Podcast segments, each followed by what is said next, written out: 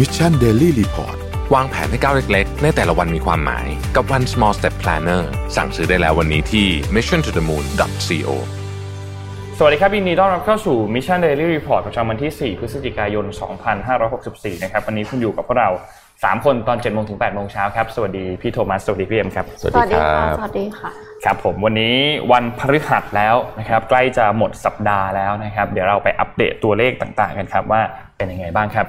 เริ่มต้นกันที่ตัวเลขการฉีดวัคซีนครับอันนี้เป็นประจำวันที่ 2 วันอังคารนะครับเราฉีดวัคซีนไปได้เกือบเกือบ8แสนโดสนะครับรวมๆแล้ว 77 ล้านโดส เป็นเข็มที่ 1 42.8 เข็มที่ 2 31.7 และเข็มที่ 3 2.4 ล้านโดสนะครับไปดูเป้าหมายครับ 100 ล้านโดสภายในสิ้นปีนี้เหลืออีก 25.4 ล้านโดสนะครับเราควรจะฉีดให้ได้วันละ4แสนแต่เราฉีดได้6แสน5ก็ไม่น่าจะมีปัญหาอะไรครับเหลือเวลาอีกประมาณ 60 วันนะครับถัดไปครับ สถานการณ์ผู้ป่วยครับอยู่ในโรงพยาบาลปกติประมาณเกือบเกือบ42,000 คนนะครับอยู่ในโรงพยาบาลสนาม 55,000 นะครับอาการหนักลดลง 14 คนครับอยู่ที่ 2,205 นะครับใส่เครื่องช่วยหายใจเพิ่มขึ้น 10 คนอยู่ที่ 483 รักษาหายประมาณ 8,000 เกือบเกือบ8,500 คนนะครับไปดูตัวเลขเศรษฐกิจกันบ้างครับตัวเลขเศรษฐกิจเริ่มต้นที่ดัชนีตลาดหลักทรัพย์ครับเซตครับอยู่ที่ 1,611.92 ติดลบ 0.37 นะครับ ต่างประเทศครับดาวโจนส์ครับติดลบ 0.27%นะครับ NASDAQ ครับบวก 0.05% NYSE ครับติดลบ 0.07%นะครับฟุตซี่ครับติดลบ 0.45%และห่างเสียงติดลบ 0.30%นะครับราคาน้ำมันดิบปรับตัวลงเช่นเดียวกันลงค่อนข้างเยอะเลยนะครับ WTI ครับ ติดลบ 2.51 เลยนะครับ อยู่ที่ 81.80 นะครับ Brent crude oil ครับ อยู่ที่ 82.95 ติดลบมา 2.09%นะครับ ก็ปรับตัวลงค่อนข้างเยอะนะครับ ราคาทองคำเช่นเดียวกันครับ ปรับตัวลง 1.43%นะครับ เหลือ 1,762.13 นะครับ คริปโทเคอร์เรนซีครับบิตคอยครับตอนนี้อยู่ที่ประมาณ 62,000นะครับ Ethereum อยู่ที่ประมาณเกือบเกือบ4,500นะครับวิ่งไปสูงสุดอยู่ที่ 4,600นะครับ Binance ครับอยู่ที่ 543นะครับ Cardano 2.05นะครับ Dogecoin 0.26นะครับแล้วก็ Solana ครับอยู่ที่ 225นะครับบวก 10%เลยบวกเยอะกับเพื่อนนะครับ โอเค นี่เป็นตัวเลขอัปเดตทั้งหมดครับ อืม อะขอไปข่าวแรกนะครับ เมื่อไม่กี่วันมานี้นะครับมีประเด็นเรื่องของดิวนะครับที่น่าสนใจในประเทศไทยเราก็มีดิวบิตคัพใช่ไหมค่ะบิตคัพเอสบีที่จีนนะฮะที่จีนเมื่อไม่กี่วันที่ผ่านมาครับขนส่งครับ delivery นะครับก็เรารู้กันว่าที่จีนเนี่ยอะไรนะการแข่งขันทางด้านการขนส่งเนี่ยนะฮะมันเติบโตขึ้นมากนะครับแล้วก็แข่งขันสูงมากนะครับ South China Morning Post ครับก็รายงานว่า JNT Express นะครับซึ่งเป็นบริษัทขนส่งด่วนรายใหญ่ นะครับหลายท่านอาจจะไม่รู้ แต่วันนี้จริง ๆ คนที่เป็นเจ้าของคือประเทศมาจากสัญชาติอินโดนีเซียนะนะครับก็ประกาศเข้าซื้อธุรกิจโลจิสติกส์ของ Best ครับ Best Express คู่แข่งสัญชาติจีนนะฮะด้วยเม็ดเงินประมาณ 6,800 ล้านหยวนนะครับคิดเป็นเงิน US ดอลลาร์ก็ประมาณ 11,000 ล้านเหรียญสหรัฐนะครับขอโทษที 1,100 ล้านเหรียญสหรัฐหรือ 35,000 ล้านบาทนะครับเพื่อเพิ่มศักยภาพในการบุกตลาดอีคอมเมิร์ซจีนนะครับ ก็เป็นที่รู้กันนะครับว่าตลาดในจีนนั้นเนี่ยแข่งขันกันรุนแรงมากนะครับ โดย CEO ของ J&T นะครับสตีเวนฟานนะครับก็ออกมากล่าวว่าการเข้าซื้อกิจการของ Best นะฮะจะช่วยผลักดันธุรกิจ แล้วก็กลยุทธ์ของ J&T นะครับในการสร้างซัพพลายเชนที่ครบวงจรมากขึ้นในตลาดจีนนะครับด้วยโครงสร้างพื้นฐานที่แข็งแรง แล้วก็เครือข่ายที่กว้างขวางขึ้นของ Best นะครับข้อตกลงในการเข้าซื้อกิจการครั้งนี้นะครับคาดว่าจะผ่านการอนุมัตินะครับจากทางการจีนในช่วงไตรมาสหนึ่งปีหน้า 2022 นะครับโดย Best ก็ เปิดเผยนะครับว่าข้อตกลงดังกล่าวจะครอบคลุมเฉพาะส่วนที่เป็นธุรกิจขนส่งด่วนหรือ Express นะครับภายในประเทศจีนนะครับโดยไม่รวมธุรกิจอื่นๆของ Best นะครับไม่ว่าจะเป็นระบบการจัดการซัพพลายเชนการขนส่งระหว่างประเทศ รวมถึงธุรกิจอื่น ๆ ใน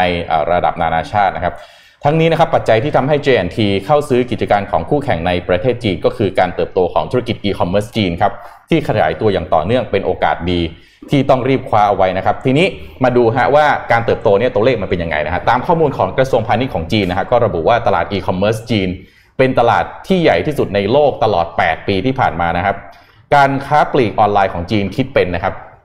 24.9 ของตลาดค้าปลีกทั้งประเทศ ครับ แปลว่าสินค้าที่ถูกซื้อไปโดยผู้บริโภคทุก 4 ตัว 1 ตัวในนั้น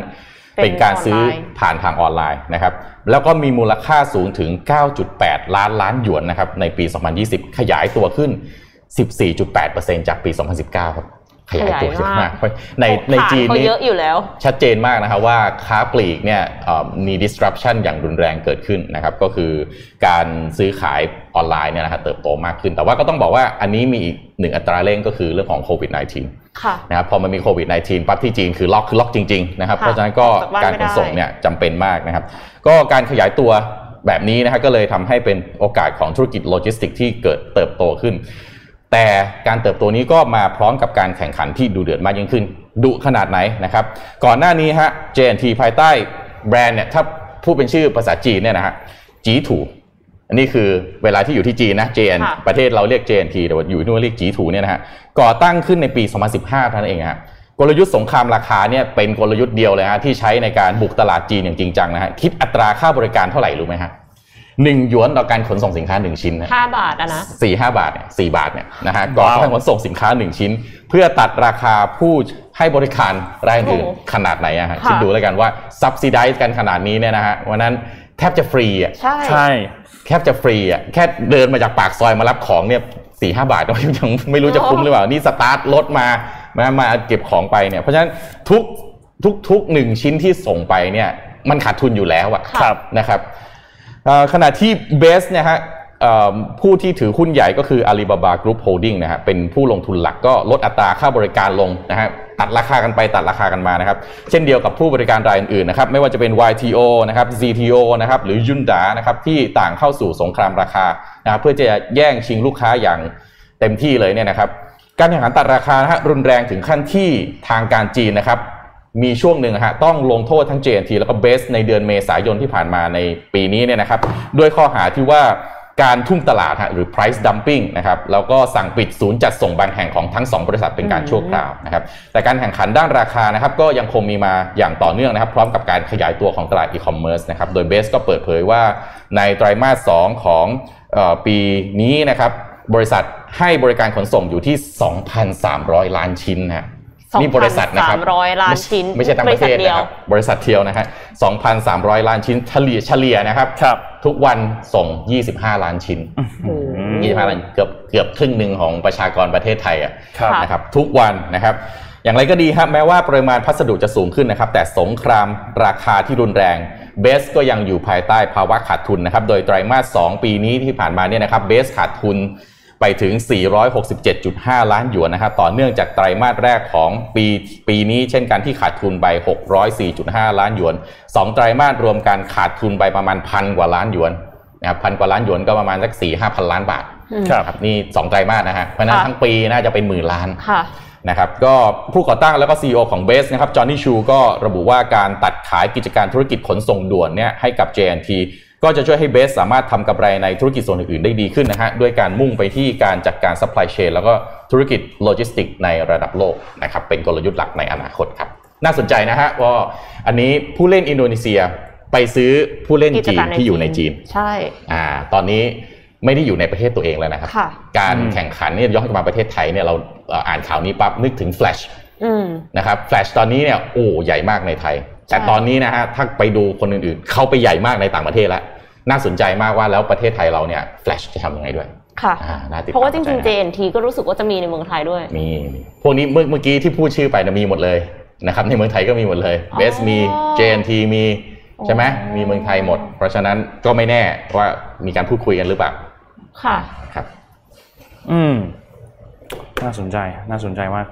เอ่อไปที่ข่าวถัดไปครับนนพามาดูเรื่องนี้นิดนึงครับ เรื่องที่เมียนมาครับ ที่เมียนมานะครับ หลังจากที่ล่าสุดสถานการณ์ล่าสุดของเมียนมาย้อนฟังให้ฟังนิดหนึ่งก็คือองซานซูจีขึ้นให้การอย่างเป็นทางการเป็นครั้งแรก หลังจากที่ถูกคุมขังมาตั้งแต่ช่วง ต้นปีหลังจากมีรัฐประหารเกิดขึ้นใช่ไหมครับ ทีนี้ทางฝั่งของอาเซียนเองเนี่ยนะครับเขาก็มีการตั้งทูตพิเศษอาเซียนขึ้นมาใช่ไหมครับเพื่อจะจัดการปัญหาเรื่องนี้นี่แหละแล้วก็ทูตพิเศษอาเซียนเองเนี่ยก็ส่งคำขอไปยังรัฐบาลทหารณปัจจุบันตอนนี้ว่าต้องการที่จะขอเขาเรียกว่าเข้าพบองซานซูจี นะครับซึ่งเมื่อวานนี้ทางด้านสื่อทางการของเมียนมาเองก็มีการรายงานท่าทีของรัฐบาลอาหารเมียนมานะครับก็ยืนยันว่ายังคงปฏิเสธคำขอของทูตพิเศษอาเซียนนะครับในการที่จะเข้าพบองซานซูจีอดีตอดีตผู้นำรัฐบาลของพลเรือนเนี่ยนะครับแล้วก็ผู้นำพรรคสันนิบาตแห่งชาติเพื่อประชาธิปไตยหรือว่า NLD นะครับ ทางด้านของพลเอกอาวุโสโซวินนะครับเขาเป็นผู้บัญชาการระดับที่2นะครับต่อจากมินอองหลายนะครับ ก็ยืนยันมาบอกว่าการตัดสินใจให้ชาวต่างชาติเข้าพบบุคคลที่ถูกดำเนินคดีอาญานั้นเนี่ยมันขัดต่อกฎหมายท้องถิ่นของเมียนมา ก็เลยไม่สามารถที่จะอนุญาตได้นะครับ แล้วก็เชื่อว่าไม่มีประเทศใดจะอนุญาตให้ใครทำตามเกินกฎหมายที่มีอยู่แบบนี้เช่นเดียวกันนะครับ เขาก็บอกแบบนี้นะครับ ซึ่งก็อันนี้เป็นท่าทีอันหนึ่งที่มีขึ้นมาหลังจากที่อาเซียนเนี่ยเข้าร่วมการประชุมสุดยอดผ่านทางระบบที่เป็นแบบ video conference นะครับในช่วงสัปดาห์ที่ผ่านมา ซึ่งอาเซียนเองก็ปฏิเสธไม่ให้พลเอกอาวุโสมินอ่องหล่ายเข้าร่วมประชุมในครั้งนี้ด้วยนะครับเพื่อประท้วงที่เมียนมาเนี่ยปฏิเสธคำขอการเข้าพบ องซานซูจีของทูตพิเศษอาเซียนเนี่ยนะครับ ก็ยังคงเป็นประเด็นที่ยังหาทางออกกันไม่ได้นะครับสำหรับประเด็นที่เมียนมานะครับ ก็ยังคงมีปัญหาเกิดขึ้น ไม่ว่าจะการประชุมอะไรต่างๆ เพราะว่าท่าทีของงานที่อาเซียนไม่เชิญเอ่อมินอองเอ่อพลเอกอาวุโสมินอองหลายมาร่วมประชุมเนี่ยก็เป็นท่าทีที่คิดว่าแข็งกร้าวพอสมควรน่าน่าจะแข็งที่สุดแล้วล่ะแข็งที่สุดเท่าที่ทางด้านของอาเซียนจะสามารถทำได้แล้วนะครับค่ะมากกว่านี้เนี่ย เราอาจจะต้องพูดถึงเรื่องของกำลังทหาร ซึ่งคิดว่าไม่น่าจะเกิดขึ้นค่ะอยู่แล้วนะครับ ก็ต้องหลังจากนี้ก็ต้องรอดูว่าทางด้านของทูตพิเศษที่ได้รับการแต่งตั้งขึ้นมา เพื่อแก้ปัญหาเรื่องนี้ เพื่อเจรจาเรื่องนี้เนี่ยจะมีท่าทีอะไรต่อไปนะครับ เพราะว่าก็ยากค่อนข้างยากเหมือนกันเรื่องนี้นะครับ ส่วนสถานการณ์ภายในของที่เมียนมาเนี่ยนะครับณปัจจุบันเนี่ยอย่างที่เราทราบครับว่าข่าวรายงานค่อนข้างน้อย นะครับข้อมูลที่รายงานออกมาค่อนข้างน้อยนะครับก็แต่อย่างไรก็ตามก็ยังคงมีการประท้วงมีเหตุรุนแรงอยู่เป็นระยะระยะนะครับรัฐบาลทหารก็ยังคงมีการเผชิญหน้ากับทั้งกลุ่มติดอาวุธ แล้วก็กำลังกองกำลังชนกลุ่มน้อยที่อยู่ในตรงนั้นนะครับรวมถึงรัฐบาลเงาที่มาจากอดีตสมาชิกของรัฐบาลพลเรือนด้วยนะครับ ซึ่งองค์การสหประชาชาติเองก็มีการพูดถึงบอกว่า มีพลเรือนเมียนมามากกว่า 1,200 ชีวิตแล้วนะครับที่เสียชีวิตจากการปราบปรามของกองกำลังความมั่นคง นับตั้งแต่มีการรัฐประหารเกิดขึ้นในเดือนกุมภาพันธ์นะครับนี่เป็นอัปเดตสถานการณ์คร่าวๆของที่เมียนมาครับ ค่ะ ไม่แน่ใจว่าที่แล้วเรื่องโควิด -19 ของที่เมียนมานี่เป็นยังไงนะคะเดี๋ยวนะนนท์หาให้สักครู่นะครับ เพราะว่าตอนเนี้ยค่ะ หลาย ๆ ประเทศเนี่ยก็เริ่มสั่งวัคซีนเพิ่มเติมแล้วสำหรับปีหน้านะคะ อย่างนิวซีแลนด์เนี่ยรัฐมนตรีด้านการรับมือโรคติดเชื้อไวรัสโคโรนาสายพันธุ์ใหม่ของนิวซีแลนด์ระบุว่ารัฐบาลนิวซีแลนด์ลงนามข้อตกลงกับไฟเซอร์ เพื่อจัดซื้อวัคซีนป้องกันโควิด -19 เพิ่มเติม 4.7 ล้านโดสค่ะสำหรับส่งมอบในปี 2022 นิวซีแลนด์จะจัด วัคซีนเหล่านี้ให้กับคนที่ไม่สามารถเข้าถึงวัคซีนในปี 2021 เช่น ผู้ที่มีอายุครบ 12 ปีในปีหน้านะคะก็คือเป็นเด็กนะคะนำไปใช้ฉีดในกรณีที่ขยายการฉีดวัคซีนครอบคลุมคนที่อายุน้อยลงมา ฉีดสำรองในโครงการฉีดวัคซีนโดสกระตุ้นนะคะ กรณีมีหลักฐานระบุว่าจำเป็นต้องฉีดเพิ่มเติมและหน่วยงานกำกับดูแลทางการแพทย์ของนิวซีแลนด์ให้การอนุมัติ นอกจากนั้นวัคซีน นิวซีแลนด์เนี่ยยังยังสนับสนุนประเทศเพื่อนบ้านแถบแปซิฟิกให้รับมือโควิด -19 รวมถึงการจัดหาวัคซีนให้ประเทศเพื่อนบ้านด้วย ทั้งนี้นิวซีแลนด์จัดซื้อวัคซีนของไฟเซอร์รวม 10.88 ล้านโดสในปี 2021 และจะมีการส่งมอบอีก 4.7 ล้านโดสในปี 2022 ก็เขาบอกว่านิวซีแลนด์เนี่ยกำลังฉีดวัคซีนป้องกันโควิด -19 ของไฟเซอร์ให้กับประชาชนทั่วประเทศ รวมถึงในพื้นที่ที่เข้าถึงยากและแถบชนบท โดยรัฐบาลให้ความสำคัญกับการฉีดวัคซีนอย่างน้อยร้อยละ 90 ทั่วทุกภูมิภาค คือโควิดยังไม่จบอืมทั้งทั้งๆที่จริงๆนิวซีแลนด์นี่ดูเป็นประเทศที่แทบจะไม่มีโควิดแล้ว พอมีคนติดหนึ่งคนปิดเมืองเลยอืมแต่ว่าเขาก็ยังคงรู้สึกว่าโควิดมันยังไม่จบ แล้วก็ต้องฉีดคนที่อายุ 12 ปีในปีหน้าด้วยนะคะอื มอืมเมื่อกี้พูดถึงสถานการณ์ที่เมียนมาก็ตอนนี้ที่เมียนมาตัวเลขค่อนข้างดีดีขึ้นเยอะมากๆแล้วนะครับ active case ที่เพิ่มเติมขึ้นมาต่อวันตอนนี้เนี่ยก็อยู่ค่อนข้างน้อยนะครับอย่างล่าสุดวันที่2เนี่ยก็มีตัวเลข active case เพิ่มเติมมาประมาณ 1,000 กว่าคนเท่านั้นเองแต่เอาจริงๆนะตัวเลขที่มาจากเมียนมาเนี่ยพูดยากนะ คืมันเป็นตัวเลขจริงคือมันหรือเปล่ามันมันมันสะท้อนความเป็นจริงได้ร้อยเปอร์เซ็นต์ขนาดไหนอ่าใช่นะครับอันนี้ก็เป็นเป็นเป็น question ส่วนตัวแล้วกันใช่ใช่เป็น question นะครับเป็นครับ question ส่วนตัวแล้วกันถูกต้องครับเพราะว่าอัตราการฉีดวัคซีนในเมียนมาเนี่ยถ้าจำไม่ผิดรู้สึกตัวเลขจะอยู่แค่ประมาณสักสิบกว่าเปอร์เซ็นต์ยี่สิบเปอร์เซ็นต์เท่านั้นเองหรือเปล่าไม่ไม่นะครับรู้สึกจะไม่เยอะของมากจำคนรัวนบประชากรนะครับผู้เสียพราะาชีวิตก็ก็ค่อนข้างน้อยนะครับอยู่เป็นแบบหลักสิบสิบกว่าคนถึงอืมยี่สิบคนประมาณเนี้ยนะครับต่อวันนะครับครับอ่าก็ น่ายังยังสถานการณ์ในพม่ายังน่าเป็นห่วงครับค่อนข้างน่าเป็นห่วงแต่ว่าชวนมาที่ไทยสักนิดหนึ่งนะครับ อันนี้เรื่องนี้น่าสนใจมาก เพราะว่าเป็นเรื่องของการลงทุนในโครงสร้างพื้นฐานของประเทศไทยนะครับที่จะมีส่วนอย่างมากเขาว่ากันว่าโครงการนี้นะครับก็คือโครงการ Land Bridge เนี่ยนะครับอะอ่าตามเป้าหมายของคมนาคมเนี่ยเขาตั้งเป้าว่าจะช่วยนะครับเพิ่ม GDP นะครับของภาคใต้ที่ปัจจุบันเนี่ยอ่า มีประมาณ 2%ของประเทศนะฮะจะอัพเป็น 10%ของประเทศอืมจากโครงการนี้นะครับ ก็ล่าสุดนะครับกระทรวงคมนาคมก็กำลังจะเปิดประมูลนะครับ โครงการ Land Bridge ระนองชุมพรนะครับ ซึ่งเตรียมเปิดประมูลให้ได้ภายในปี 65-66 นะครับ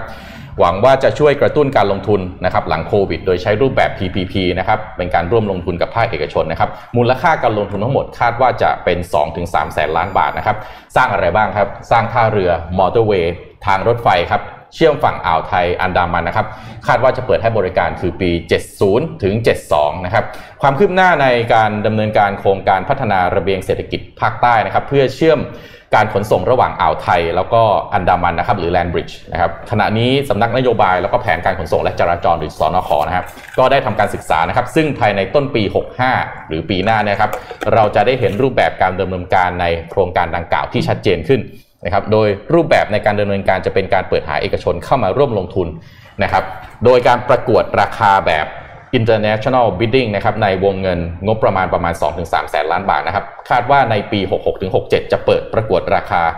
ก็จะใช้ระยะเวลาในการก่อสร้างอีกประมาณ 2-3 ปีนะครับ ซึ่งหากตามแผนก็จะสามารถเปิดให้บริการได้ภายใน 70-72 นะครับซึ่งก็จะใกล้เคียงกับกำหนดการแล้วเสร็จของการพัฒนาพื้นที่เศรษฐกิจภาคตะวันออกหรือ EEC ด้วย ดูในรูปนะครับ คือ เดี๋ยวผมจะค่อยๆอธิบายไปนะครับ โครงการนี้ค่อนข้างมีความสำคัญอ่อ ของที่มาจากฝั่งตะวันออกนะครับจากจีนจากฟิลิปปินส์จากไต้หวันจากอะไรก็ตามปกติเนี่ยมันต้องลงอันดามันนะฮะค่ะผ่านช่องแคบมาลากา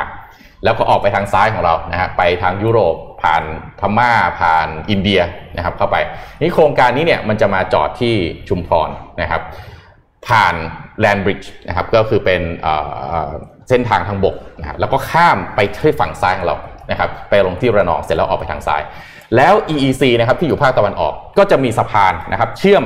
นะครับระหว่างเพชรเออเออ EEC เนี่ยตรงเข้ามาที่เพชรบุรีด้วยนะครับแล้วก็ของเนี่ยสามารถที่จะไหลจาก EEC เนี่ยไม่ต้องไปวนนะฮะผ่านเข้ากรุงเทพหรือผ่านเข้าภาคกลางอีกเลยครับลนวนลงเพชรบุรีลงข้างล่างได้เลยนะครับ ทั้งนี้นะฮะก็ในการดำเนินการอันนี้เนี่ยนะครับก็ ตั้งเป้าว่าต้องการให้ไทยเนี่ยเป็นศูนย์กลางของอาเซียนให้ได้นะครับ ก็เลยเป็นคำถามว่าจะทำอย่างไรฮะที่จะทำให้เกิดการลดต้นทุนการขนส่งทางการค้าลง โดยขอไปลดต้นทุนการขนส่งทางน้ำลงฮะเนื่องจากปัจจุบันเนี่ยการขนส่งระหว่างไทยกับกลุ่มประเทศทางด้านมหาสมุทรอินเดียคือทางด้านซ้ายของเราเนี่ยนะฮะต้องเปลี่ยนถ่ายสินค้าทั้งนำเข้าแล้วก็ส่งออกผ่านช่องแคบมาลากาคือสิงคโปร์เนี่ยพอลงไปข้างล่างนะฮะซึ่งเส้นทางดังกล่าวก็เป็นเส้นทางอ้อมแล้วก็ระยะไกลนะฮะ การจราจรปัจจุบันเนี่ยเนี่ยคับข้างมากนะครับ มีความหนาแน่นของเรือเนี่ยสูงถึง1นึ่งแสนลำต่อปีนะครับ ก็คาดว่าในปี 67เนี่ยนะครับ ช่องแคบช่องนี้นะครับ แน่นอนคืออยากให้นึกภาพแบบนี้ ถนนถนนหนึ่งเนี่ย ช่องแคบทางการเดินเรือเนี่ยมันก็เหมือนถนนฮะมันมีวันเต็มนะครับ ค่ะ อ่า คือมหาสมุทรกว้างใหญ่ก็จริง แต่ไอช่องแคบช่องแคบเนี่ยมันพอต้องมีการขนส่งอะไรมากๆเนี่ย ไม่ได้หมายความว่ามันจะรับได้ไปตลอดไปนะฮะค่ะคาดว่าในปี 67เนี่ยนะครับ ปริมาณการรองรับเรือของช่องแคบมาลากาเนี่ยจะเต็มศักยภาพนะครับ คาดการณ์ว่าปี 9 93 เนี่ยนะแปลว่าอีกประมาณ 25 26 ปีข้างหน้าเนี่ยครับปริมาณการเดินเรือที่ผ่านจะมีความหนาแน่นเพิ่มอีก 4 เท่าอืมเพราะฉะนั้นคือรองรับไม่ได้แล้วค่ะนะครับงั้นไทยเราเป็นโอกาสของเราฮะในการที่จะพัฒนานะฮะศักยภาพและความได้เปรียบนะครับ ซึ่งโครงการนี้เนี่ยก็จะมีประโยชน์ทางด้านเศรษฐกิจโดยตรงต่อพื้นที่ภาคใต้นะฮะ คาดว่าเมื่อก่อสร้างแล้วเสร็จแล้วนะฮะจะทำให้ผลิตภัณฑ์มวลรวมในประเทศหรือ GDP ของพื้นที่ภาคใต้เนี่ยเติบโตจากสัดส่วน 2%เป็น 10%เพราะฉะนั้นห้าท่เพิ่มกระเป๋าเงินของคนที่อยู่ในภาคใต้เต็มๆแน่นอนนะฮะอย่างน้อยเนี่ย เป็นอีกไปอีก 10 ปีนะครับเมื่อมีการเปิดใช้โครงการแล้วนะครับ นอกจากนั้นเนี่ยในส่วนของการขนส่งตู้คอนเทนเนอร์นะฮะเส้นทางจากเรือนะครับจากตะวันออกของภูมิภาคที่ไหลมาเนี่ยนะฮะจากจีนจากอะไรซึ่งแน่นอนจากจีนเนี่ยส่วนใหญ่ที่สุดแล้วนะฮะไปยังภาคตะวันตกของภูมิภาคเนี่ยนะครับคือออกไปทางยุโรปอินเดียเนี่ยนะฮะในปี 62 นะครับที่ผ่านมาเนี่ยก็ยังพบว่าปริมาณการขนส่งตู้คอนเทนเนอร์กว่า 500 ล้าน TEU นะฮะซึ่งไม่รวมการขนส่งน้ำมันด้วยนะครับ หากประเทศไทยเริ่มแลนบริดจ์นะครับส่วนแบ่งการขนส่งตู้คอนเทนเนอร์ได้ประมาณ 20%ก็ประมาณ 100 ล้าน TEU แล้วซึ่งเป็นปริมาณที่สูงมากนะครับแลนบริดจ์เนี่ยประเทศไทยไม่ใช่เป็นคนทำเป็นประเทศแรกนะครับ จีนก็มีนะฮะมีความพยายามที่จะมาทำที่มาเลเซียนะครับเนื่องจากต้องการหนีนะครับไม่ต้องการที่จะลงไปที่ช่องแคบมาระกาอย่างเดียว เนื่องจากในแต่ละปีในการจราจรหนาแน่นมากก็แน่นอน จีนเห็นแล้วว่านี่คือความเสี่ยง จึงพยายามที่จะมาจีบมาเลเซียก่อนแล้วครับ ตอนนี้ครับถ้าไทยเราสามารถที่จะสร้างได้เป็นโอกาสของเรานะครับ ก็ในอนาคตเนี่ยอาจจะไม่ได้เป็นแลนบริดจ์ที่เชื่อมฝั่งระนองชุมพรที่เดียวนะฮะอาจจะมีการสร้างเพิ่มหลายที่ด้วยซ้ำนะนี่คือนี่คือเส้นทางที่หนึ่งเส้นทางเดิมลองดูฮะนั่นคือสีเหลือง เห็นไหมฮะกว่าจะอ้อมได้นะฮะแต่ต่อไปเนี่ยเราต้องการที่จะลากเส้นทางสีเหลืองเนี่ยมาอยู่ในเส้นทางสีแดงครับ ผ่านของเรานะฮะก็ จากเดิมเนี่ยมันเป็นแนวคิดในการขุดคลองคอคอดกระนะครับ ซึ่งโครงการคอคอดกะเนี่ยมันใช้งบประมาณสูงมากครับสี่ล้านล้านบาทนะครับ ในขณะที่แลนบริดจ์เนี่ยตั้งเป้าไว้ประมาณสักสองถึงสามแสนล้านบาทนะครับ แล้วก็การดำเนินการเนี่ยมันมีปัญหานะครับในเรื่องของการลงทุนด้านคมนาคมขนส่งโลจิสติกที่ต้องทำสะพานเชื่อมสองฝั่ง และที่สำคัญก็คือผลกระทบเรื่องสิ่งแวดล้อมนะครับเรื่องจากเนื่องจากระดับน้ำของสองฝั่งทะเลคืออันดามันแล้วก็อ่าวไทยเนี่ยมันมีปริมาณความสูงไม่เท่ากันนะฮะมันมีความต่างกันเพราะพอคุณขุดปั๊บในประเด็นปัญหามาทันทีนะครับ ถ้าหากมีเรือผ่านก็เลยต้องไปทำประตูปิดเปิดสองฝั่งอีกดูวุ่นวายมากนะครับเนื่องจากหลาย ๆ ปัจจัยทำให้เห็นว่าหากทำแบบนั้นเนี่ยไทย ก็อาจจะไม่มีความได้เปรียบนะครับ แล้วก็ประเด็นใหญ่ที่สุดของเรื่องของการขุดคอคอดกระก็คือ ประเด็นเรื่องความมั่นคงและการแบ่งแยกดินแดนนะครับ ซึ่งอันนี้เป็นปัญหามายาวนานนะครับ ก็เลยเป็นที่มาฮะว่าบทบาทของแลนบริดจ์เนี่ยอาจจะเป็นประตูทางการค้านะครับในการรองรับการนำเข้าส่งออกของประเทศไทย รวมถึงเป็นประตูในการขนส่ง แล้วก็แลกเปลี่ยนสินค้าของประเทศในภูมิภาคนะครับ เช่นอาเซียนแล้วก็ BIMSTEC นะครับด้านการขนส่งนะครับแล้วก็เป็นทางเลือกในการถ่าย ลำการขนส่งสินค้าระหว่างมหาสมุทรอินเดียมหาแล้วก็มหาสมุทรแปซิฟิกนะครับโดยเชื่อมต่อรางรถไฟ แล้วก็ทางหลวงพิเศษระหว่างเมืองหรือมอเตอร์เวย์อีกนะครับนอกจากนั้นก็เป็นทางเลือกในการขนส่งน้ำมันดิบนะครับโดยขนส่งจากช่องแคบฮอร์มุซนะครับมาทางมายังท่าเรือระนองนะครับแล้วก็ส่งผ่านทางท่อไปยังท่าเรือชุมพร เพื่อกระจายในภูมิภาคนะครับ ก็ ในนี้การก่อสร้างนะครับก็จะไปพร้อมกันในพื้นที่เดียวกันนะครับเพื่อให้สอดคล้องตามแผนบูรณาการทางหลวงพิเศษระหว่างเมืองนะครับที่เชื่อมต่อแนวทางรถไฟทางคู่อีกนะครับของกระทรวงคมนาคม ทั้งหมดทั้งมวลนี้ก็คาดหวังว่าจะช่วยลดนะครับต้นทุนการขนส่งนะครับ สรุปแล้วโครงการนี้ผมอยากหยิบเอามาพูดให้ฟังเพราะว่าในอนาคตน่าจะมี อิทธิพลนะครับต่อวิธีการในการจัดส่งของ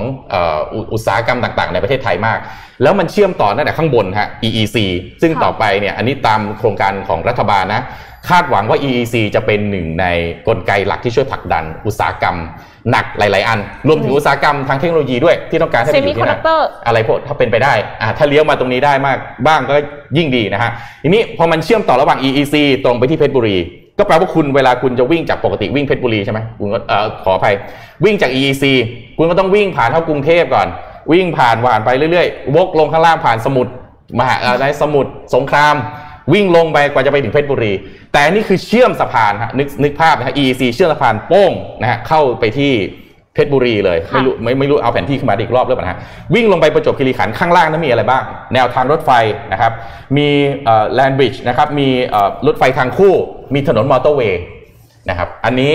อยากหยิบมาคุยให้ฟังเพราะว่าคอคอดกรากอาจจะเป็นสิ่งที่เราน่าจะก้าวข้ามได้แล้ว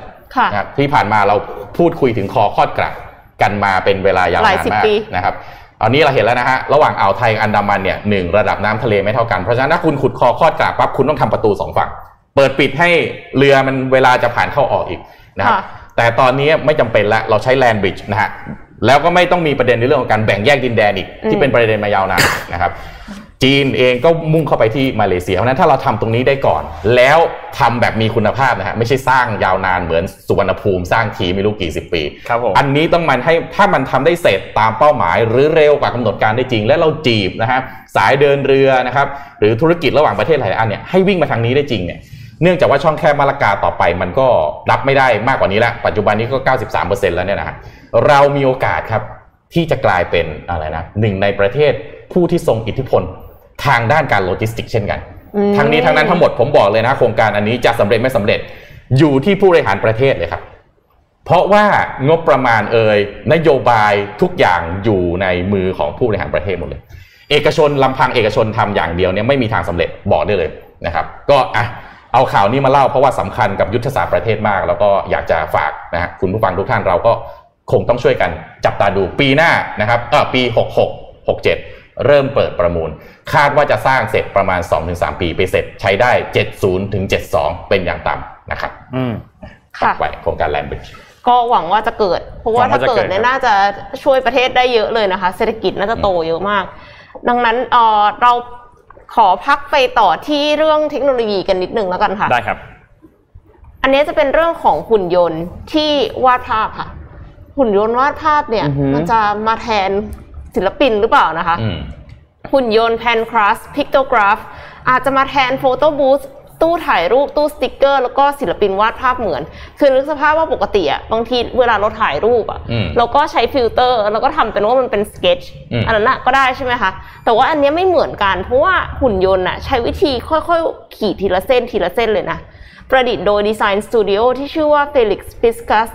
ร่วมมือกับศิลปินด้านมัลติมีเดีย ชื่อว่า Joris Wegner นะคะ เครื่องนี้เนี่ยถูกประดิษฐ์เพื่อที่จะให้ติดตั้งในอีเวนต์ เช่นนิทรรศนิทรรศการวิทยาศาสตร์พิพิธภัณฑ์ ให้คนที่มางานอีเวนต์เนี่ยมี souvenir กลับบ้านอืมแต่ souvenir เนี่ยเป็นภาพเหมือนของตัวเองอืมอ่าเป็นภาพเหมือนของตัวเอง แต่ว่าเป็นภาพเหมือนที่มาจากหุ่นยนต์ตัวนี้เป็นตัววาดนะคะแทนที่จะให้คนต้องมานั่งหน้าคนวาดนานๆ ก็คือใช้ภาพถ่ายของคนแทนค่ะ โดยควบคุมเครื่องเนี่ยผ่านการกดรีโมท คือมันจะมีแบบรีโมทที่แบบเหมือน เรียกว่าอะไรอะกดเรียกพยาบาลอะอ๋อแต่ว่ากดกดแล้วก็สั่งหุ่นยนต์ได้นะคะ หลังจากที่ถ่ายรูปแล้วเนี่ยก็จะมีซอฟต์แวร์แปลภาพเป็นเวกเตอร์ค่ะพอแปลภาพเป็นเวกเตอร์แล้วหุ่นยนต์ก็จะเข้าใจว่าจะต้องลากเส้นยังไง เพราะว่าคือลักษณะการลากของมันอะมันไม่ได้ลากโค้งๆนะมันลากตรงอืมๆมีแค่เส้นตรง แต่ว่ารวมกันแล้วออกมาเป็น portrait ที่สวยงามและเหมือนได้ค่ะอืมใช้ดินสอวาดออกมาเนี่ย ก็จะ คือหุ่นยนต์ตัวเนี้ยใช้ Raspberry Pi 3 ในการวาดภาพก็ค่อนข้างที่จะเป็นเทคโนโลยีที่ใช้ปกติใน IoT อืมใช่ ดังนั้นก็ไม่รู้เหมือนกันนะคะ ว่าในอนาคตเนี่ยศิลปินที่วาดภาพเหมือนเนี่ยจะยังมีอือฮึอาชีพอยู่ไหม Raspberry Pi นี่ซื้อได้ตามนั่นเลยนะฮะ eBay Amazon ได้เลยนะครับอืมอันนั้นถ้าคุณ coding ได้ คือ Raspberry Pi นี่มันเป็นเหมือนกับเป็นของเล่นของโปรแกรมเมอร์ IoT อ่าคุณอยากจะทำอะไรคุณก็ซื้อชิปเนี่ยไม่เข้ามาลอง ลองใช้เขาจะประกอบมาให้เรียบร้อยที่เหลือคืออยู่ที่ codingอะแล้วก็เฟิร์มแวร์แล้วก็การเอาไป integrate กับฮาร์ดแวร์ของคุณอืมนะครับแต่จริงๆแล้วการวาดวาดภาพเหมือนมันเป็นเสน่ห์อันหนึ่งของเวลาเราไปเดินแบบตามตลาดอะไรอย่างเงี้ยเนาะถ้าถ้าบ้านเรานะอืมอืมอืมไปเดินไปเดินตามตลาดก็จะมีแบบศิลปินที่เขานั่งกลางเขาเรียกว่าอะไรอะผ้าใบผ้าใบของเขาอะไรอย่างเงี้ย แล้วก็วาดรูปให้คนที่แบบไปนั่งภายในแบบห้านาทีสิบนาทีก็แล้วแต่เราอะไรเงี้ยนึกว่ามันก็คือเป็น เป็นเสน่ห์อันหนึงอะของของงานของอะไรพวกเนี้ยในตามตลาดอะไรเงี้ยแต่ว่าอันนี้เข้ามาก็คือแบบจริงจังอะเป็นอันแบบนี้อันนี้คืออาจจะเป็นแบบเหมือนเลยไงใช่แต่อันนั้นน่ะใช่ใช่มันจะเป็นแบบแล้วแต่มุมมองของศิลปินอ่าอ่าแบบว่าศิลปินเห็นคนเนี้ยมีจุดเด่นอะไรแล้วเขาก็ดึงออกมาอืมอืมอืมอืมใช่ มันก็จะแบบเสน่ห์ไม่เหมือนกันนึกว่า ศิลปินยังไปได้นนท์ยังคงนนท์อยากให้ศิลปินคนวาดอยู่ ถูกต้องถูกต้องโอเคศิลปินยังไปได้ พาไปดูเรื่องนี้นิดนึงครับ เมื่อวานนี้จริงๆจริงๆมันเป็นเรื่องที่ผ่านมาสักสองวันแล้วแต่ว่าเมื่อวานนี้เราไม่ได้อ่าน พอไม่ได้อ่านปุ๊บเมื่อวานนี้ตอนอ่านข่าวเสร็จบอสก็ทักมาเลยว่าเฮ้ยนนท์อ่านเรื่องนี้ยังอะโอเคนนท์อ่านเรื่องนี้ยังอะเอ๊ะสงสัยแค่ติดลมมาจากสนทนาหาครับนนท์ก็บอกอะจัดไปที่เรื่องอะไรยังครับพี่ฝากหน่อยนะพรุ่งนี้ได้ครับคืออย่างนี้ครับที่งานของ COP 26 นะครับ ที่ทุกท่านทราบกันอยู่แล้วว่า key หลักๆของ งานนี้ก็คือเรื่องสิ่งแวดล้อมอืมใช่ไหมครับก็จะไม่ว่าจะเป็นเรื่องของการปล่อยคาร์บอนไดออกไซด์ที่เป็นเนตต่างๆ การปล่อยคาร์บอนต่างๆ ก็หลาย ๆ ประเทศเข้าร่วมการประชุมครั้งนี้ ก็จะมีเป้าหมายต่างๆ ที่ตั้งไว้แล้วก็มีการกล่าวสปีชหลายคนเลยมีสปีชหลายอันที่น่าสนใจนะครับ แต่ว่าของท่านนายกเราเนี่ยนะฮะก็มีการพูดถึงสปีชอันหนึ่งซึ่งเพจไทยคู่ฟ้าเองเนี่ยก็เอาไปโค้ดด้วยก็คือ เราทุกคนไม่มีแผน 2 ในเรื่องการรักษา เยียวยาสภาพภูมิอากาศ เพราะเราจะไม่มีโลกที่2ซึ่งเป็นบ้านของพวกเราเหมือนโลกนี้อีกแล้วอืมนะครับ ก็เป็นคำพูดที่ดีค่ะเป็นคำพูดที่ดี ฟังตอนพูดที่ดีเราตอนแรกเราฟังเราก็เฉยอืๆมเรารู้สึกว่าเอ้ยอันนี้โอเค พูดนายกพูดโอเค แต่ปรากฏว่ามีคนไปจับสังเกตมาครับว่าสปีชดังกล่าวของเอ่อนายกรัฐมนตรีเนี่ยมีความคล้ายกับสปีชของบารักโอบามาอืมอืมอดีตประธานาธิบดีของสหรัฐ เขาเคยพูดไว้ในปี 2558เนี่ยนะครับ ก็เป็นการถแถลงกับสื่อมวลชน โอบามาก็พูดเนี่ยครับเรามีบ้านเพียงหลังเดียว เราจะมีโลกเพียงใบเดียว ซึ่งจะไม่มีแผน 2 ซึ่งมันคงไม่ใช่ประโยคเดียวกันเป๊ะอืมๆแต่มันก็มีความคล้ายคลึงกันอยู่ค่ะนะครับ ทีนี้ก็มีคนไปเจาะขุดต่อลงมาอีกครับ ปรากฏว่าจริง ๆ แล้วคำพูดอันนี้เนี่ยเริ่มต้นก็ไม่ได้มาจากโอบามาเหมือนกันอ๋ออ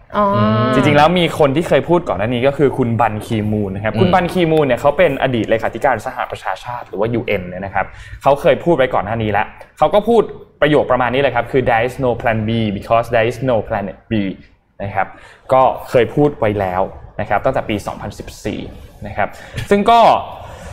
คนก็วิวิพากษ์วิจารณ์กันต่างๆ นานา ถึงสปีชอันนี้ของนายกว่าเอ๊ะไปลอกสปีชเข้ามาหรือเปล่าทำไมถึงทำไมถึงไปลอกมาแบบนี้คือนนท์จะนนท์นนท์เล่าให้ฟังแบบอย่างนี้แล้วกันว่า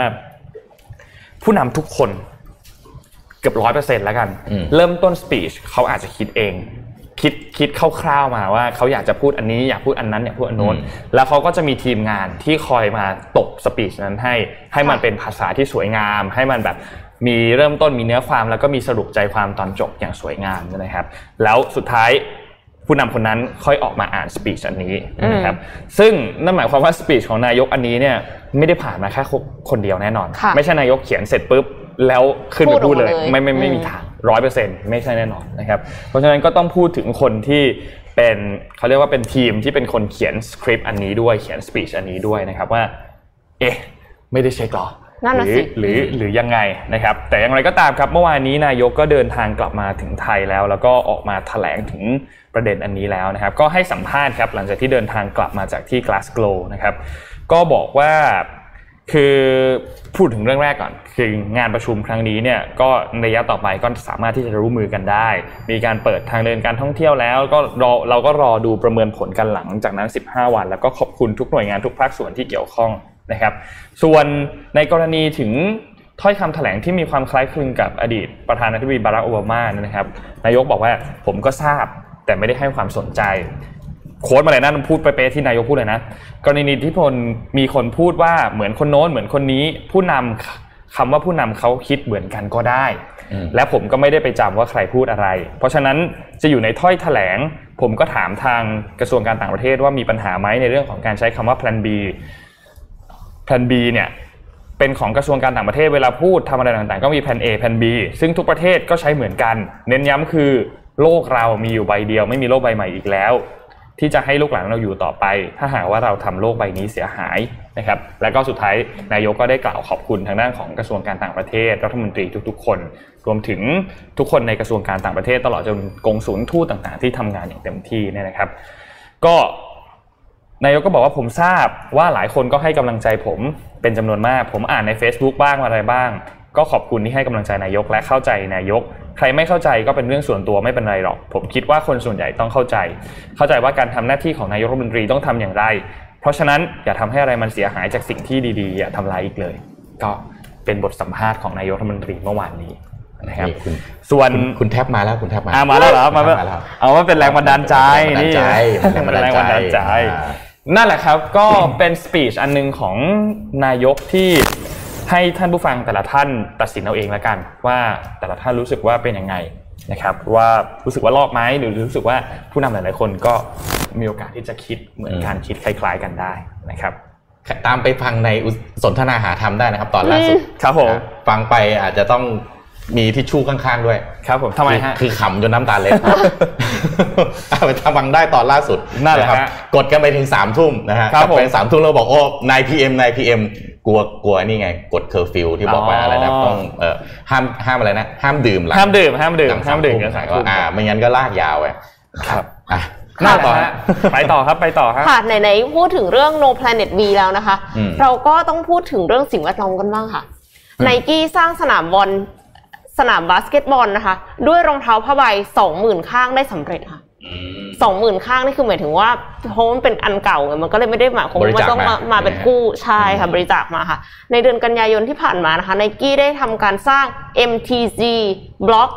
70 ในเบลเกรด เมืองหลวงของประเทศเซอร์เบียได้สำเร็จ มันพิเศษยังไง มันพิเศษตรงที่ทำจากรองเท้าผ้าใบ upcycle ที่ผ่านการบริจาคมาจำนวน 20,000 ข้างได้สำเร็จนะคะ ก็คือกลายเป็นสนามที่มีขั้นตอนการสร้างทั้งหมด ไม่ก่อให้เกิดคาร์บอนและขยะค่ะ อันเนี้ยไนกี้ไม่ได้คิดเอง หมายถึงว่าไนกี้มี initiative อืมแต่ว่าคนที่ดีไซน์เนี่ยคือ creative ชื่อว่า accept and proceed ซึ่งเคยทำงานร่วมกับ Nike ในโปรเจกต์ move to zero มาแล้ว move to zero เนี่ยก็คือการ upcycle อืมไอ้พวกเครื่องกีฬาทั้งหลายโดยเฉพาะอย่างยิ่งก็คือรองเท้ากีฬาของ Nike เนี่ยนะคะ เป็นความคิดริเริ่มที่จะปกป้อง อนาคตของโลกและกีฬา ผ่านการดำเนินการที่ก่อให้เกิดคาร์บอนเป็นศูนย์แล้วก็ไร้ขยะค่ะ ก็คือ zero waste สนามเนี่ยประกอบไปด้วยสนามเด็กเล่น และสนามบาสเกตบอลถูกสร้างขึ้นในสนามแห่งประวัติศาสตร์บล็อก70บล็อก70เนี่ยพิเศษตรงที่สร้างนักบาสชื่อดังของเมืองนิวเบลเกรดประเทศเซอร์เบียมาแล้วหลายคนนะคะ ตัวสนามทั้งหมดตั้งแต่พื้นสนามรั้วไปจนถึงถังขยะเนี่ยถูกออกแบบขึ้นมาใหม่ทั้งหมด แล้วก็มีใช้ภาษาภาพที่เคยใช้ในโปรเจกต์ Move to Zero ด้วยคือเหมือนกับว่าดีไซน์แล้วก็ทำให้มันต่อเนื่องกันไปนะคะ ใช้ร่วมกับอักษรเซอร์เบียในการออกแบบด้วยก็สวยงามค่ะ แล้วก็ช่วยให้ผู้เล่นเนี่ยสนุกกับสนามได้ง่ายขึ้น โดยที่ไม่ละทิ้งความเป็นตำนานของบล็อก70ค่ะ อืมอะนี่จากข่าวอะไรนะครับ การประชุมเรื่องสิ่งแวดล้อมนะฮะ มาถึงข่าวสนามกีฬาที่อะไรนะรีไซเคิล Upcycle อัพเขาเรียกอัพไซเคิลเขาใช่เรียกไหม upcycle นะครับเพื่อที่จะรักษาสิ่งแวดล้อม พามาดูอีกข่าวหนึ่งครับสิ่งแวดล้อมเหมือนกันนะครับ ล่าสุดฮะ Financial Times ครับรายงานว่า Saudi Aramco ครับค่ะอ่าก็บริษัทที่เรียกว่าค้าน้ำมัขายนน้ำมันยักษ์ใหญ่แล้วกันนะฮะค่ะใหญ่ที่สุดนะครับเป็นรัฐวิสาหกิจน้ำมันยักษ์ใหญ่นะฮะจากซาอุดีอาระเบียนะครับรายงานผลประกอบการในไตรมาส 3 ที่ผ่านมานะฮะมีรายได้สุทธินะครับ 34,000 ล้านเหรียญสหรัฐนะครับเพิ่มขึ้นนะฮะเพิ่มขึ้นค่ะ บริษัทขนาดนี้นะเพิ่มขึ้น 158%จากช่วงเวลาเดียวกันของปีที่แล้วครับเพราะว่าราคาน้ำมันมันขึ้นเยอะ ราคาน้ำมันสูงมากนั่นแหละ นั่นคือประเด็นที่จะเอามาเล่าให้ฟังในข่าวนี้นะครับ ก็ นับว่านะฮะรายได้อันนี้ที่เพิ่มขึ้นเนี่ยสูงที่สุดตั้งแต่บริษัท IPO เข้าตลาดหุ้นในช่วงเดียวกันของปีในช่วงปลายปี 2019 นะครับแล้วก็สูงกว่าการคาดการณ์ของนักวิเคราะห์ก่อนหน้านี้ที่คาดว่าบริษัทจะมีรายได้อยู่ที่ 29,100 ล้านเหรียญสหรัฐนะครับก็รายได้ที่สูงขึ้นของซาอุดิอารามโคครับเป็นผลมาจากราคาน้ำมันนะฮะที่ปรับตัวสูงขึ้นแน่นอน แล้วก็ suffer กันทั้งโลกรวมถึงประเทศไทยของเราด้วยเนี่ยนะครับก็ ปริมาณการจ่ายน้ำมันที่มากขึ้นนะครับ รวมถึงอัตรากำไรจากการกลั่น แล้วก็เคมีภัณฑ์ที่แข็งแรงมากนะฮะหลังจากที่เศรษฐกิจโลกเริ่มกลับมาฟื้นตัวนะครับ ส่งผลให้บริษัทสามารถสร้างกระแสเงินสดได้มากถึง 28,700 ล้านเหรียญสหรัฐ ในไตรมาส 3 ของปีนี้นะครับจาก 12,400 ล้านเหรียญสหรัฐในช่วงเดียวกันของปีก่อนหน้า เพิ่มขึ้น 2 เท่า อะ free cash flow ที่คุณ generate หรือสร้างขึ้นได้ ในไตรมาสเดียวนะ ไตรมาสเดียว ไตรมาสเดียวนะฮะ28,700 ล้านเหรียญสหรัฐนะครับเอ่อยอดเงินปันผลประจำปีของซาอุดิอารามโคนะฮะโดยรวมเนี่ยกำหนดไว้ที่75,000 ล้านเหรียญสหรัฐนะครับ ใครช่วยคูณตัวเลขทีนะฮะ ตัวเลขเยอะมาก 75,000 ล้านเหรียญสหรัฐนะฮะ ซึ่งถือเป็นแหล่งรายได้หลักของรัฐบาลซาอุดิอาระเบียนะฮะ ที่ถือครองหุ้นอยู่ในบริษัทถึง 98%แล้วก็เชื่อมโยงไปที่วงการกีฬาสักนิดหนึ่งนะฮะว่าเจ้าของบริษัทนี้เนี่ยนะก็คือคนที่เข้าไป take over นิวคาสเซิลนั่นเองนะครับอ่าเพราะฉะนั้นรวยมหาศาลมากจริง ๆ นะครับผู้บริหารระดับสูงของซาอุดิอารามโคฮะก็ออกออกมาระบุนะครับว่าผลประกอบการที่โดดเด่นของบริษัทนะฮะเป็นผลจากกิจกรรมทางเศรษฐกิจที่เพิ่มขึ้นในตลาดทั่วโลกนะครับรวมถึงความต้องการพลังงานที่กลับมาฟื้นตัวนะครับ แต่ว่าอย่างไรก็ดีฮะก็ยังระบุต่อไปว่าเศรษฐกิจโลกยังคงมีอุปสรรคนะครับ โดยเฉพาะปัญหาคอขวดของ supply chain นะครับ แต่ว่าเรามองเห็นโอกาสจากความต้องการพลังงานที่ยังมีแนวโน้มที่ดีในอนาคตอันใกล้นะครับ ทั้งนี้ครับไม่ใช่เพียงแค่ซาอุดิอารามโคเท่านั้นนะครับ แต่บริษัทน้ำมันยักษ์ใหญ่ทั่วโลกครับ ไม่ว่าจะเป็นเชฟรอน Exxon Mobil แล้วก็ BP ฮะทุกคนได้รับอานิสงส์ในเชิงบวกนะฮะจากความต้องการน้ำมันที่ฟื้นตัวนะครับส่งผลให้กำไรของทุกบริษัทครับ พุ่งทะยานขึ้นสูงสุดในรอบหลายปีทีเดียว ถ้าเราย้อนกลับไปในช่วงโควิดระบาดแรกๆนะฮะจำได้ไหมฮะไปเก็บน้ำมันต้องเหมือนแถมเงินให้อะอืมมันไม่มีการความต้องการในการใช้งานมันน้อยมาก ตอนนี้เนี่ยกลายเป็นว่ามันล้นไม่รู้จะล้นยังไงนะครับ ก็ นอกจากกิจกรรมทางเศรษฐกิจทั่วโลกที่กลับมาฟื้นตัวแล้วนะครับ อีกปัจจัยหนึ่งที่ใหญ่ที่สุดเลยนะครับ ที่ทำให้ราคาน้ำมันสูงขึ้นนั่นก็คือ ข้อตกลงของกลุ่มประเทศผู้ผลิตน้ำมันหรือ OPEC Plus นะครับ ที่ลดกำลังการผลิตลงในช่วงโควิด -19 ระบาดอย่างรุนแรงทั่วโลกนะครับแม้เศรษฐกิจจะกลับมาฟื้นตัวนะครับ แต่ OPEC Plus นะฮะก็ยังคงรักษาการผลิตน้ำมันไว้ที่ระดับต่ำนะครับ แม้ว่าสหรัฐอเมริกา ญี่ปุ่น อินเดีย จะรวมหัวกันกดดันให้ OPEC Plus ผลิตน้ำมันมากขึ้น แต่ก็ยังไม่มีการขยับเขยื่อนนะครับ ซาอุดีรัมโคฮะก็เปิดเผยว่าในช่วงไตรมาส 3 ปีนี้นะครับบริษัทได้ลงทุนเพื่ออนาคต แต่คำว่าเพื่ออนาคตของซาอุดีอารัมโคผมอยากชวนเอ็มนนคุณผู้ฟังทุกท่าน มาฟังดูฮะว่าคำว่าเพื่ออนาคตของเขาเป็นยังไงนะฮะการลงทุนของซาอุดีอารัมโคนะครับในโครงการเพื่ออนาคตเพิ่มขึ้น 7,600 ล้านเหรียญสหรัฐนะครับเพื่อต้องการให้บริษัทสามารถผลิตน้ำมันดิบได้เพิ่มขึ้นฮะ จากเอ่อเดิม 8.5 ล้านบาร์เรลต่อวันให้เป็น 9.5 ล้านบาร์เรลต่อวัน เพราะฉะนั้นก็ไม่แน่ใจว่าเพื่ออนาคตของโลกหรือของบริษัทหรือของซาอุดิอารัมโคเองนะฮะ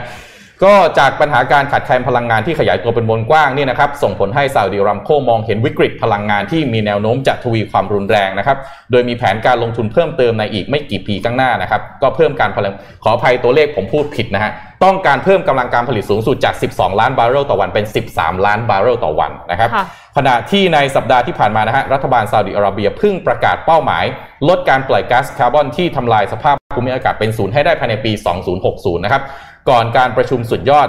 ด้านสภาพอากาศคือ COP 26 นะครับช่วงวันที่ 31 ตุลาคมที่ผ่านมานะครับ ก็ไม่แน่ใจว่า เพิ่มกำลังการผลิตใช่ไหมอืมแล้วก็ออกมาประกาศนะฮะว่าต้องการให้เป็นคาร์บอนนิวทรัล country ภายในปี 2060 เนี่ยอืมประกาศกับ action เนี่ยมันไปด้วยกันหรือเปล่า ไม่ค่อยมั่นใจนะฮะ แล้วก็การประกาศเพิ่มกำลังการผลิตของซาอุดิอารัมโคนะครับก็เลยสร้างคำถามให้กับผู้สังเกตการณ์ทั่วโลกนะครับว่าแผนการลดคาร์บอนเป็นศูนย์ของซาอุดิอาระเบียเนี่ยมันจะทำได้จริงเหรออืมครับนะฮะหากยังมีการลงทุนในอุตสาหกรรมน้ำมันเพิ่มเติมคือ เมื่อกี้เล่าไปเนี่ย ลงทุนในอนาคตเราก็เข้าใจว่าอ๋อลงทุนเพื่ออะไรฮะ recyclable เอ่อเอ่อ energy หรือเปล่า จะเปลี่ยน direction ไปทำเกี่ยวกับเรื่องพลังงานไฟฟ้าหรือเปล่า อะไรหรือเปล่าเพราะว่าอย่างนั้นทำให้แบบว่าตอบสนอง EV อะไรเงี้ยอ่าไม่ไม่ใช่ใช่นะครับเพิ่มกำลังการผลิตจาก 12 ล้านบาร์เรลเป็นนะฮะ13ต่อวันเป็นล้านบาร์เรล13 ล้านบาร์เรลต่อวันนะครับประธานของซาอุดิอารัมโคนะครับก็คือยัสเซอร์อัลรูไมยันนะครับก็ออกมาตอบคำถามดังกล่าวกับ CNBC นะครับว่าการเปลี่ยนแปลงทางด้านพลังงาน ยังต้องใช้เวลาอีกนานแล้วก็ซับซ้อนนะครับ ดังนั้นครับน้ำมันจะยังมีบทบาทสำคัญต่อเศรษฐกิจโลกต่อไปนะครับ การหยุดชะงักทางพลังงานทั่วโลกนะครับ เมื่อเร็วๆนี้ก็แสดงให้เห็นว่าการเปลี่ยนผ่านด้านพลังงานจะต้องมีเสถียรภาพแล้วก็ต้องครอบคลุมนะฮะ โดยต้องมีแหล่งพลังงานที่ที่เชื่อถือได้ ราคาไม่สูงและต้นทุนต่ำนี่คือประธานของซาอุดิอารัมโคคนออกมาบอกแล้วนะครับ เพื่อที่จะได้ไม่ทิ้งใครไว้ข้างหลังคือ โดยสรุปนะอ่านข่าวนี้เสร็จรู้สึกว่า การออกมาประกาศ Code of Conduct การออกมาประกาศอะไรฮะ เป้าหมายในอนาคตในการทำให้ carbon neutral ค่ะกับ action ที่มันเกิดเนี่ยมันส่วนส่วนทาง มันดูสวนทางกันชอบกลนะ อย่างเงี้ยสวนทางอย่างประธานก็บอกว่า อ่า ต้องทำให้ต้นทุนมีพลังงานต่ำมีพลังงานต่ำยังไงอืมนี่กำลังจะเข้าหน้าหนาวด้วยนะนะฮะครับอะก็ฝากข่าวนี้ไว้นะซาอุดีอารัมโคอาจจะแตกต่างจากข่าวแล้วฮะการประชุมอะ สิ่งแวดล้อมของกับอะไนกี้เมื่อกี้ของเอ็มกันนคือจริง ๆ แล้วประเด็นเรื่องของกลุ่ม OPEC Plus เนี่ยนะครับ ต้องบอกว่าในงานประชุมก่อนงานประชุมครั้งนี้เนี่ยโจไบเดนเองก็ออกมาพูดถึงบอกว่าเอ้ยกลุ่ม OPEC Plus คุณต้องแบบเพิ่มกำลังการผลิตน้ำมันอืมขึ้นมานะ เพราะว่าสป라이มันมันมันน้อยถ้าเทียบกับความต้องการตอนนี้มันก็ราคามันก็พุ่งสูงขึ้นไปในช่วงเวลาตอนนี้นะครับ แต่ว่าท่าทีของ OPEC Plus เองจากล่าสุดที่หลาย ๆสำนักข่าวรายงานออกมาอย่าง Al Jazeera รายงานเนี่ยเขาก็บอกว่า OPEC Plus น่าจะ stick to the plan ก็คือทำตามแผนเดิมอืมว่าจะแน่นอนเพิ่มกำลังการผลิตเพิ่มแน่แหละแต่ว่าก็จะค่อยๆเพิ่มไม่ได้เพิ่มแบบเยอะมากเหมือนอืมอย่างที่โจไบเดนต้องการนะครับอืมซึ่งนั่นหมายความว่าทำให้ราคาน้ำมันเองก็แน่นอนว่าอาจจะมีการขยับตัวปรับตัวลดลงอืมในเทรนด์ระยะยาว แต่อืมก็คงไม่ได้เห็นแบบวันนี้ 81 82 วันต่อมาเหลือ 72 เลยอะไรเงี้ยคงอืมเราคงไม่ได้เห็นภาพนั้นอีกนะครับ ซึ่งก็ ก็เป็นเรื่องที่ต้องพูดคุยกัน เพราะว่ามันก็ถ้าเราใจเขาใจเราเขาก็ในช่วงเวลาที่ของเขาราคาแพงเขาก็คงอืมอยากที่จะ โกยเงินให้ได้เยอะที่สุดเช่นเดียวกันเหอนแหมกันมันจะใจเขาใจเราเวลาอย่างนี้มันก็ลำบากแล้วมันแพงขนาดนี้มันจะใจเขาใจเรายังไงอ่าแต่เขาก็ต้องเข้าใจเราด้วยเหมือนกันแพงถูมากไหเลยครับตอนนี้มันแพงมากเนี่ยนะฮะแล้วทุกคนแพก็งมากเอ่อรุมบอกว่าเฮ้ยต้องเพิ่มกำลังการผลิตก็บอกใจเขาใจเราเออไม่ได้นะไม่ได้นะแม่แล้วดูกำไรสิฮะกับ free cash flow ที่คุณสร้างได้เนี่ยครับ สองเท่าอืมอืมเทียบกับในช่วงเวลาของปีแล้ว แล้วก็สูงกว่าที่นักวิเคราะห์คาดการณ์ไว้อีกอะค่ะใช่ไม่ไม่ใจเขาใจเราแล้วอย่างเงี้ย เพราะว่าอย่างนี้น้ำขึ้นที่รีบตักแล้วมั้งคะดีดีมานของน้ำมันตอนนี้เนี่ยมันมากกว่า 100 ล้านบาร์เรลต่อวันไปแล้วอืมนะครับมันมันค่อนข้างที่จะทะลุอืมจากเพดานอันเดิมที่เรามีช่วงโควิด มีล็อกดาวน์มีอะไรกันไปค่อนข้างเยอะแล้วก็น่าติดตามครับราคาน้ำมันตอนนี้คือหนักหน่วงมากนะหนักหน่วงเวลาเติมมากครับน้ำมันทีหนึ่งนี่ เพิ่มขึ้น 50%นะแล้วใช่แล้วน่าห่วง เพราะว่านี่กำลังเข้าช่วงปลายปีครับหน้าหนาวนะฮะนี่กรมอุตุนิยมวิทยาบอกอย่างเป็นทางการนะฮะประเทศไทยเข้าสู่หน้าหนาวตั้งแต่วันที่ 2 พฤศจิกายนที่ผ่านมาโอ้หนาวแล้วเหรอฮะหนาวแล้วฮะแล้วก็นาวมากไม่แน่ใจค่ะว่าเราอาจจะสิ้นหน้าหนาวณวันที่ 3 พฤศจิกายนที่ผ่านมาหรือเปล่าอ๋อโอเคคือนะครับเพราะว่าเพราะว่าวันนี้รู้สึกไม่หนาวแล้วจริงๆคะแล้วกินกินเนสส์ World Record ต้องมาแล้วนะฮะประเทศที่มีหน้าหนาวเอ่อสั้นสั้นที่สุดในโลกอ่าในเดี๋ยวมีไม่ครบสามฤดูครับนะครับจริงๆ แล้วก็มี 3 ฤดูนะครับร้อนร้อนมากร้อนที่สุดร้อนสุดๆจริงร้อนสุดๆนะครับอ่าจริง ๆ แล้วถ้าพูดถึงเอาโลจิกคนทั่วไปเลยเวลาอืมฟังข่าวจากซาอุดิอารามโคเนี่ยนะครับในสถานการณ์แบบนี้นะครับความต้องการมันแล้วก็ความบอบช้ำจากสภาวะเศรษฐกิจในช่วงโควิด -19 ที่ผ่านมาเนี่ยควรจะต้องช่วยเหลือไหม ต้นทุนเชื้อเพลิงควรจะต้องถูกไหม เพื่อให้โลจิสติกมันกลับมา ทุกคนค่ะต้องใช้ของคุณอะใช่ไหมฮะในขณะที่การลงทุนในอนาคตของคุณเนี่ย มันต้องลงทุนเพื่อความยั่งยืนหรือเปล่าอืมอาจจะเพิ่มกำลังการผลิตอาจจะต้องบอกด้วยเพิ่มกำลังการผลิตแล้วต่อไปเนี่ยเราจะทำให้โลกเราเป็นคาร์บอนนิวทรัลได้อย่างไรค่ะไปลงทุนในประเทศอย่างแอฟริกาก็ได้หรือเอเชียตะวันออกเฉียงใต้ เพื่ออะไรฮะสร้างพื้นที่สีเขียวไหมอืมอันนี้ไม่มีบอกๆครับนะครับอะก็คงเป็นความท้าทายเนาะเราไม่ใช่เขาอะก็ไม่รู้เหมือนกันนะครับมีมีมีมีคอมเมนต์บอกว่าน้ำมันแพงก็ไปสวดมนต์สิซาอุดิอารามโคไม่ได้กล่าวไว้ คุณอยากแซวสิไม่เอาสิเอาพามาที่ไต้หวันนิดนึงครับไต้หวันตอนนี้เมื่อเมื่อวานนี้วันที่3เนี่ยนะครับทางด้านของคณะผู้แทนจากรัฐสภายุโรปนะครับได้เดินทางไปถึงไต้หวันแล้วนะครับ ซึ่งภารกิจครั้งนี้เนี่ยเป็นภารกิจที่ต้องบอกว่าจีนเนี่ยคัดค้านภารกิจครั้งนี้มากอืมสำหรับการที่คณะผู้แทนจากรัฐสภายุโรปเนี่ยเดินทางไปที่ไต้หวัน ซึ่งครั้งนี้เป็นการไปเยือนไต้หวันอย่างเป็นทางการครั้งแรก นะครับแล้วก็ทางด้านสมาชิกของสภายุโรปเนี่ยนะครับก็จะมีการเข้าหารือกับไต้หวันนะครับพูดถึงเรื่องของการต่อสู้กับข้อมูล เท็จเฟกนิวส์ต่างๆ ที่เกิดขึ้นการแทรกแซงจากต่างชาติ ในกระบวนการประชาธิปไตยรวมถึงเรื่องของสื่อวัฒนธรรม เรื่องของระบบการศึกษาต่างๆนะครับทางด้านคุณราฟาเอลกลักมันนะครับเขาเป็นสมาชิกสภาชาวฝรั่งเศสนะครับก็หน้าที่ของเขาเนี่ยเขาเป็นหัวหน้าคณะผู้แทน นะครับเขาก็บอกว่าการมาเยือนของคณะผู้แทนในครั้งนี้เนี่ยแสดงให้เห็นว่าไต้หวันเนี่ยมีความสำคัญมาก แล้วก็ยุโรปเองเนี่ยก็กำลังเผชิญหน้ากับการแทรกแซงจากระบอบอำนาจนิยมเช่นเดียวกันนะครับก็ทางคณะเองก็เดินทางมาที่นี่เพื่อเรียนรู้อะไรต่างๆ จากค่ะไต้หวันนะครับทางด้านของคุณไช่อิงเหมือนเองก็มีการออกแถลงการณ์ออกมาเช่นเดียวกัน ก็บอกว่ารัฐบาลไต้หวันเนี่ยจะแบ่งปันประสบการณ์ในการรับมือกับความท้าทาย ไม่ว่าจะเป็นการแทรกซึมจากต่างชาตินะครับ ก็มีคณะผู้แทนมีกำหนด พบกับผู้นำไต้หวันเนี่ยในวันพฤหัสบดีก็คือวันนี้ด้วยอืมนะครับซึ่งก่อนหน้านี้ทางผู้แทนจีนประจำสหภาพยุโรปในกรุงบรัสเซลส์ของเบลเยียมเนี่ยก็ออกมาเตือนบอกว่า การไปเยือนไต้หวันครั้งนี้เนี่ยจะ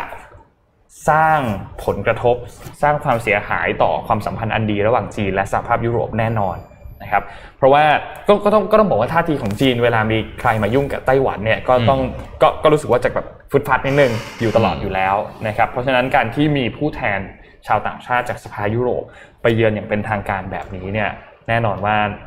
น่าจะดุเดือดพอสมควรนะครับอย่างครั้งที่แล้วเองเนี่ยก็มีทางด้านของสมาชิกวุฒิสภาฝรั่งเศสนะครับที่มาเยือนทางด้านไต้หวันนะครับแล้วก็มีไต้หวันที่ออกไปเยือนต่างชาติบ้างมีอะไรบ้างก็ก็ก็ก็ยังคงมีความดุเดือดกันมีความอืมครุกรุ่นกันอยู่ในนั้นข้างในนะครับ เพราะฉะนั้นครั้งนี้ก็เป็นครั้งหนึ่งที่อีกครั้งเป็นครั้งหนึ่งอย่างเป็นทางการแล้วกัน ที่ยุโรป ไปเยือนไต้หวันครับอะเอ็มมีข่าวอะไรต่อไหมค่ะเอ่อไปที่จีนกันบ้างค่ะ หลังจากหลังจากไปที่ไต้หวันแล้วนะครัคะบจีนเนี่ยกำลังเร่งพัฒนาที่อยู่อาศัยให้เช่าที่ได้รับเงินอุดหนุนจากรัฐบาล คือตอนนี้เขามี common prosperity ใช่ไหมคะแต่ว่าคนจำนวนมากเนี่ยยังไม่มีที่อยู่ที่แบบว่าเป็นหลักแหล่งของตัวเองเนี่ยจีนก็เลยกำลังเร่งพัฒนาคือเอ็มอ่านข่าวเนี่ยเอ็มให้ความรู้สึกว่ามันคล้ายๆเหมือนเหมือนบ้านเอื้ออาทรอย่างนั้นอะ ซึ่งเป็นส่วนหนึ่งของความพยายามในการตอบสนองความต้องการที่อยู่อาศัยในประชาของประชาชนให้ดียิ่งขึ้นค่ะ กระทรวงการเคหะและพัฒนาเมืองชนบทของจีนเนี่ยระบุว่า 40 เมืองทั่วประเทศกำลังก่อสร้างอพาร์ตเมนต์ที่ได้รับเงินอุดหนุนจากรัฐบาล 720,000 ยูนิตในช่วง 9 เดือนแรกของปีนี้ค่ะ ซึ่งคิดเป็นร้อยละ 76.9 ของเป้าหมายรายปี อยู่ที่ 936,000 ยูนิต อยู่ที่เมืองหนานจิง อู๋ซีหนิงโปฝอซานฉางชุนและหนานหนิงนะคะ บรรลุเป้าหมายรายปีของเมือง ในการเพิ่มจำนวนที่อยู่อาศัยเรียบร้อยแล้วทั้งนี้ที่อยู่อาศัยให้เช่าที่ได้รับเงินอุดหนุนจากรัฐบาลมีลักษณะเป็นอพาร์ตเมนต์ขนาดเล็กราคาประหยัด สร้างขึ้นเพื่อตอบสนองความต้องการที่พักของผู้อยู่อาศัยรายใหม่ และคนหนุ่มสาวในเมืองใหญ่เป็นหลักค่ะ กระทรวงเนี่ยระบุว่าการพัฒนาที่พักนี้เป็น หนึ่งในภารกิจสำคัญลำดับต้นๆ ของการพัฒนาที่อยู่อาศัยโดย การดำเนินงานจะมีความคืบหน้าในขั้นต้น แล้วก็สั่งสมประสบการณ์เพื่อปรับใช้ในอนาคตแล้วคือเดี๋ยวนี้จีนนะเขามีเทคโนโลยีที่เวลาสร้างสร้างตึกทีหนึ่งอะสร้างตึก 11 ชั้นนะสร้างได้ภายในระยะเวลาที่ 26 ชั่วโมง เพราะฉะนั้นการสร้างอะไรแบบเนี้ยไม่น่าจะยากอืมแต่เดียวน่าจะเต็มเมืองเลย แล้วก็ทำให้บุคคลหนุ่มสาวที่อยู่อาศัยในเมือง แล้วก็คนที่ต้องการที่อยู่อาศัยที่ราคาไม่แพงนักเนี่ย สามารถเข้าถึงได้อย่างรวดเร็ว แล้วก็เข้าใกล้ common prosperity ได้เร็วยิ่งขึ้นค่ะครับก็การเอ่อ urbanization นะครับค่ะคือว่าการในจีนเนี่ยพื้นที่ประเทศมันใหญ่นะครับเพราะฉะนั้นรัฐบาลจีนในแผนพัฒนาเศรษฐกิจและสังสังคมฉบับปัจจุบันเนี่ยนะครับ ก็มีเอ่อเอ่อแนวทางที่ต้องการให้ประชากรเนี่ยเข้ามารวมอยู่ใกล้ๆกันนั้นถ้าเกิดไปดูสถานที่อย่างบ้านเราบ้านเอื้ออาทรใช่ไหมฮะใหญ่ไหมค่ะหมู่บ้านใหญ่มากนะฮะแต่ถ้าไปดูนะฮะ อพาร์ตเมนต์หรือแฟลตแล้วแต่จะเรียกเนี่ยนะฮะที่เวลาจีนเขาสร้างแบบเนี้ยแบบในรูปเนี่ยนะฮะคุณเข้าไปนะคุณจะตกใจโหประชากรเยอะมหาศาลมากเรียกว่าเป็นเมืองเมืองหนึ่งอะอืมเมืองแบบเมืองใหญ่มากๆเลยทีเดียวนะครับ แล้วก็อันนี้เป็นไปตามเอ่อนโยบายของทางรัฐบาลอยู่แล้ว แต่ว่าสิ่งที่มันเกิดขึ้นด้วยก็มีบางเมืองนะครับ ที่เขาสร้างแบบนี้ไว้แล้วไม่มีคนย้ายไปอยู่โอ้นะครับแล้วก็เป็นเมืองแทบจะเป็นเมืองร้าง เดี๋ยวไว้วันมีโอกาสจะเอาตรงนี้มาเล่าให้ฟังคือร้างแบบว่ามี ยูนิตต่างๆที่สร้างแบบเนี้ยฮะเหลือทิ้งอยู่เป็นหลายแสนยูนิตนะครับทั้งเมืองเลยนะครับ ก็คือสร้างเสร็จปั๊บคนไม่ย้ายไปค่ะนะครับนี่พูดถึงน่าเสียดายเรื่องของอะไรนะสิ่งแวดล้อมขอติ่งไทยสักนิดหนึ่งนะฮะบขสครับล่าสุดฮะปรับแผนนะครับในการจัดหารถโดยสารใหม่ครับ ก็จะชงบอร์ดชงเรื่องนี้ไปที่บอร์ดฮะก็คือการเตรียมจะเช่ารถ EV แล้วฮะ300 คัน นะครับแทนรถเก่าฮะในปีหน้าครับปี 65นะครับโดยกรรมการผู้จัดการใหญ่บริษัทขนส่งจำกัดหรือบขสนะครับนายสัญลักษณ์ปัญจวัฒนลิขิตปันวัฒนลิขิตนะครับก็เปิดเผยว่าบขสเตรียมแผนการจัดหารถใหม่ให้สอดคล้องกับนโยบายของรัฐนะครับที่ต้องการส่งเสริมนะฮะยานยนต์ที่เป็นมิตรกับสิ่งแวดล้อมนะครับโดยเฉพาะเน้นไปที่รถ EV นะครับซึ่งเบื้องต้นบขสก็มีความต้องการในการ จัดหารถโดยสารจำนวน 300 คัน คาดว่าใช้เงินประมาณฮะ2,000 ล้านบาทนะครับ แต่ก็ทางนี้ทางนั้นติ่งไปอีกนิดหนึ่งว่าบขสก็ยังอยู่ในภาวะขาดทุนอยู่นะครับอ๋อสำหรับแผนการจัดหารถ EV นะฮะจะแบ่งออกเป็นการจัดหารถมินิบัสนะฮะเพื่อใช้วิ่งในระยะทางใกล้รัศมีไม่เกิน 300 กิโลเมตรนะครับแล้วก็รถโดยสารปรับอากาศความยาว 12 เมตรนะฮะใช้วิ่งให้บริการระยะทางยาวมากกว่า 300 กิโลเมตรนะครับโดยจะจัดหาในรูปแบบการเช่านะครับ เปลี่ยนจากเดิมที่วางแผนจะซื้อนะครับ แล้วก็เช่ารวมกัน 2 อันเนี่ยรวม 413 คันนะครับ ก็ปรับมาเป็นการเช่าทั้งหมด 300 คันนะครับ แผนดังกล่าวก็จะเสนอให้บอร์ดนะครับ พิจารณาอนุมัติภายในปีนี้ครับ โดยให้สถาบันเทคโนโลยีพระจอมเกล้าเจ้าคุณทหารลาดกระบังนะครับทำการศึกษารายละเอียดเป้าหมาย เพื่อศึกษาการใช้วิธี ศึกษาการใช้รถ EV ทั้งหมดนะครับ คาดว่าปีนี้หลังจากพิจารณาแล้วก็ใช้เวลาจัดทำ TOR ประมาณ 3 เดือน ก็ภายในเดือน 6 ภายในเดือนเมษายนปี 65 ก็จะเริ่มเปิดประมูลได้นะครับ ตามเป้าหมายคาดว่าจะสามารถรับมอบรถโดยสาร EV ล็อตดังกล่าว เพื่อทยอยให้บริการประชาชนประจำนวนประมาณ 100 คันแรก ทดแทนรถโดยสารเก่าที่หมดสภาพนะครับ ให้ได้ภายในปลายปี 2565 นะครับ โดยการใช้รถโดยสาร EV นั้นบขสออันนี้เล่าๆมายังไม่มีคนถาม แต่ออกตัวแทนนี่เลยฮะคนถ้าถามว่าแล้วที่ชาร์จรถ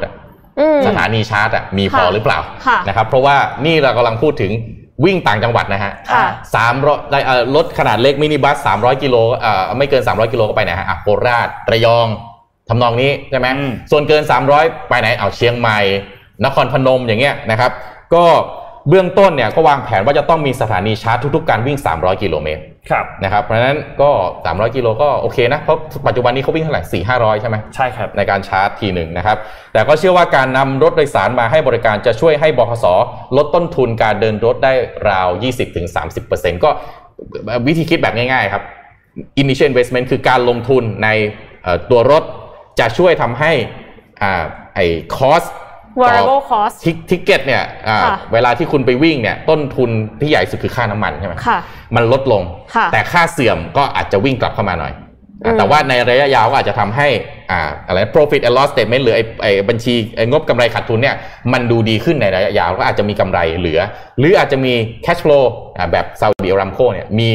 มีอะไรนะเงินสด เหลือเอามาจ่ายหนี้ได้บ้างอะไรทำนองนี้นะครับ ก็บขสมีแผนจะเดินเอ่อเปิดเดินรถในพื้นที่เขตพัฒนาพิเศษภาคตะวันออกหรือ EEC ด้วยนะฮะเพื่อรองรับการขนส่งสินค้าแล้วก็การเดินทางท่องเที่ยวนะครับเส้นทางนำร่องคือชนบุรี ระยอง ฉะเชิงเซานะครับ โดยขณะนี้อยู่ระหว่างหารือรายละเอียดกับ EEC นะครับ ตั้งเป้าเปิดเดินรถให้ได้ภายในปี 2566 นะครับ โดยแผนจัดหารถโดยสารของบขส ที่ก่อนหน้านี้ ก็ ใช้เงินจำนวนก้อนเดียวกันนั่นแหละ 2,000 ล้าน แต่จะไปทั้งซื้อและเช่า ตอนนี้เปลี่ยนใหม่ เช่าอย่างเดียวและเป็นรถ EV 100% 300 คันนะครับอะติดตามกันดูนะครับบขสหลายท่านก็ยังใช้บริการอยู่นะ ผมก็เชื่อว่าคนดูของเราก็ยังมีคนที่ใช้บริการอยู่ ถ้าปรับบริการให้ดีๆ เนี่ยนะครับ และเป็นรถ EV ด้วยนะครับ ภายในการบริการ หรือจุดหยุดพักแล้วก็อะไรนะ พักทานข้าวอะไรมันดีเนี่ย จริง ๆ แล้วทำกำไรได้นะฮะทำกำไรได้นะ อะ ก็เป็นกำลังใจให้กับชาวบขสทุกท่านนะครับ อืม ครับนนพามานนปิดท้ายข่าวสุดท้ายให้ครับ กับที่สถานการณ์ในเอธิโอเปียครับ ที่เอธิโอเปียตอนนี้เนี่ยทางด้านรัฐบาลมีการประกาศสถานการณ์ฉุกเฉินนะครับ แล้วก็เรียกร้องให้มีการ ประชาชนเนี่ยออกมาร่วมปกป้องกรุงแอดดิสอาบาบานะครับซึ่งเป็นเมืองหลวงของประเทศ คือตอนนี้เนี่ยมีปัญหาจากการที่แนวร่วมปลดปล่อยประชาชนทิเกรเนี่ยนะครับหรือว่าทิเกร People Liberation Front TPLF เนี่ยคือเป็นกลุ่มกบฏกลุ่มหนึ่งนะครับเข้ายึดครองสองเมืองสำคัญที่อยู่ไม่ไม่ไกลจากทางด้านของเมืองหลวงมากนักนะครับ อยู่ประมาณ 400 กิโลเมตรนะครับห่างประมาณ 400 กิโลเมตร ก่อนที่จะค่อยๆ เข้ามาประชิดที่เมืองหลวงนะครับ คือทางด้านเจ้าหน้าที่ด้านสันติภาพและความมั่นคงของกรุงแอดดิสอาบาบาเนี่ยนะครับ ก็ให้ระยะเวลาประชาชน 2 วันในการ มาขึ้นทะเบียนอาวุธปืน หรือก็ส่งมอบอาวุธปืนต่างๆ เพื่อสนับสนุนกองกำลังของรัฐบาลนะครับหรือว่าจะส่งต่อให้ญาติที่สามารถใช้อาวุธปืนได้ก็ได้นะครับเพื่อร่วมกันปกป้องเมืองหลวงจากการหมายจะยึดครองของกลุ่มกบฏหัวรุนแรงนะครับซึ่งต้องบอกว่ามีความพยายามจากนานาชาติหลายต่อหลายครั้งแล้วนะครับที่ต้องการจะเปิดพื้นที่การเจรจาสันติภาพหรือว่าประกาศ ceasefire ก็คือหยุดยิงนยนะครับระหว่างรัฐบาลแล้วก็แนวร่วมปลดปล่อย TPLF เนี่ยนะครับ ซึ่งพอปลด คือพูดถึงเจรจากันอย่างนี้อยู่สักพักแล้ว แต่ดูเหมือนว่าความพยายามดังกล่าวก็น่าจะประสบความล้มเหลวค่ะนะครับ คือต้องบอกว่าทางด้านของกลุ่มคนเนี่ยนะครับอย่างคุณอาบีอาเหม็ดอาลีเนี่ยนะครับนายกรัฐมนตรีเอธิโอเปียเขาเป็นเจ้าของรางวัลโนเบลสาขาสันติภาพในปี 2019 เขาก็พยายามที่จะปฏิรูปพยายามฟื้นฟูระบอบการเมืองของเอธิโอเปีย แต่ก็ไม่สำเร็จนะครับ แล้วก็นอกจากนี้ ความขัดแย้งที่เกิดขึ้นเนี่ยนะครับ มันเป็นความขัดแย้งที่ค่อนข้างค่อนข้างรุนแรง แล้วก็เกิดขึ้นในช่วงปลายปี 2020 ที่ผ่านมานะครับ แล้วก็พยายามกันมาอย่างต่อเนื่อง แต่ว่าสถานการณ์ก็บานปลายนะครับ มีคนเสียชีวิตพอสมควร แล้วก็มี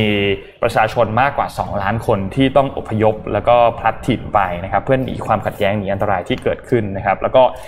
ประเทศเพื่อนบ้านที่อยู่ใกล้ๆตรงนั้นเองก็ได้รับผลกระทบพอสมควรเช่นเดียวกันนะครับอย่างทางสหรัฐอเมริกาเองก็ประกาศเตือนนะครับออกมาบอกว่ากลุ่มกบฏกลุ่มนี้เนี่ยให้ล้มเลิกความตั้งใจที่จะพยายามเข้ายึดเมืองหลวงได้แล้วนะครับแล้วก็พร้อมต่อต้านแล้วก็ปกป้องชีวิตประชาชนบริสุทธิ์นะครับโจไบเดนเองก็มีการประกาศแล้วก็บอกว่ามีแผนที่จะนำรายชื่อของเอธิโอเปียเนี่ยออกจากกลุ่มประเทศแอฟริกันที่ได้รับสิทธิ์ GSP ตามกฎหมาย ของ African Growth and Opportunity Act of 2000เนี่ยนะครับ ก็หลังจะมีการใช้ความรุนแรงเกิดขึ้นและเมื่อสิทธิมนุษยชนกันมากขึ้นเนยนะครับ แล้วก็บังคับใช้กันตั้งแต่เดือนมกราในปี 2022 ที่จะถึงนี้นะครับ ก็นั่นแหละครับนี่เป็นสถานการณ์ที่เกิดขึ้นเราไม่ค่อยได้ยินในเรื่องของสถานการณ์การเมืองที่เอธิโอเปียเท่าไหร่เดี๋ยวไว้ค่ะวันหลังยังไงเราอาจจะสรุปความมาเป็นแบบมหากราบให้ฟังทีหนึ่งเผื่อว่า นั่งฟังกันเราจะได้เข้าใจที่มาที่ไปกันมากขึ้นครับ ยังนึกภาพไม่ค่อยออกอะค่ะอ่าใช่เพราะเราเราไม่ไม่ไม่คุ้นกันมากตรงนี้ด้วยอยู่ไกลไปนิดนึงนะฮะแอฟริกาใต้นะครับเอาเอาอยู่ในที่แอฟริกานะครับครับ นี่เมื่อกี้พูดถึงบคสใช่ไหมปิดท้ายให้นิดหนึ่งก่อนลากันไปวันนี้นะฮะบคสในปี 62 มีรายได้เท่าไหร่รู้ไหมครับรายได้บคสในปี 62 นะ 3,397 ล้านบาทนะครับ ให้ทายกำไร ทายเล่นๆขำๆฮะคุณผู้ฟังทายกำไรบคสนะฮะปี 62 นะก่อนโควิดค่ะมีรายได้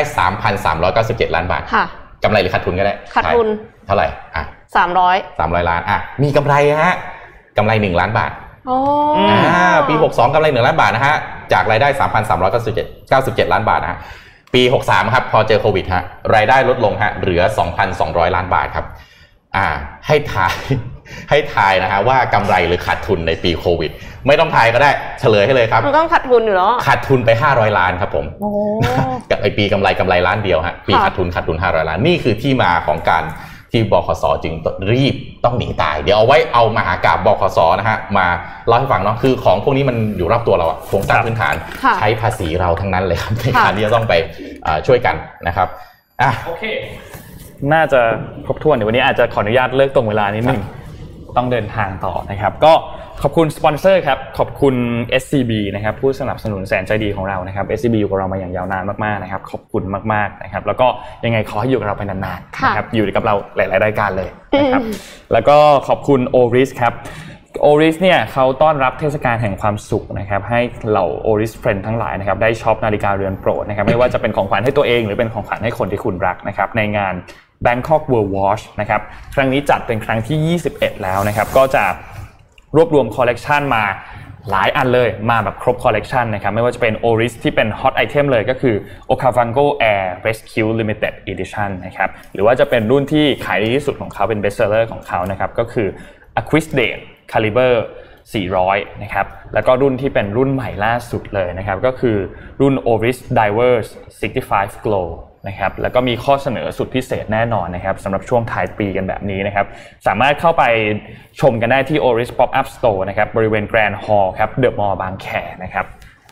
งานเนี่ยมีตั้งแต่วันนี้จนถึงวันที่ 17 พฤศจิกายนที่จะถึงนี้เลยนะครับ ก็ใครที่สนใจก็เข้าไปเยี่ยมชมกันได้นะครับ แล้วก็สุดท้ายขอบคุณท่านผู้ฟังทุกๆท่านด้วยครับ ที่ติดตาม Mission Daily Report นะครับ ขอบคุณมากจริงๆ เราสามคนขอบคุณมาก รวมถึง reporter รวมถึงทีมงานที่นั่งกันอยู่ตรงนี้ก็ขอบคุณทุกคนมากๆจริงๆนะครับที่ติดตามเดือนนี้ ไม่มีวันหยุดครับค่ะเจอกันทุกวันไม่มีวันหยุดเลยนะครับ วันนี้วันพฤหัสพรุ่งนี้พบกันใหม่อีกครั้งหนึ่งหนึ่งวันครับ วันศุกร์ครับ เราสามคนลาไปก่อนครับ สวัสดีครับ สวัสดีค่ะสวัสดีครับ Mission Daily Reportวางแผนให้ก้าวเล็กๆ ในแต่ละวันมีความหมาย กับ One Small Step Planner สั่งซื้อได้แล้ววันนี้ที่ mission to the moon co